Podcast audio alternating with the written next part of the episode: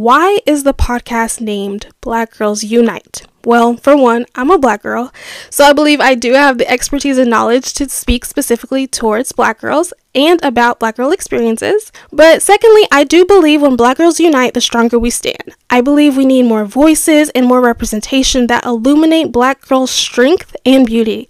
Enough of the platforms, people, and society that tear and dehumanize black girls.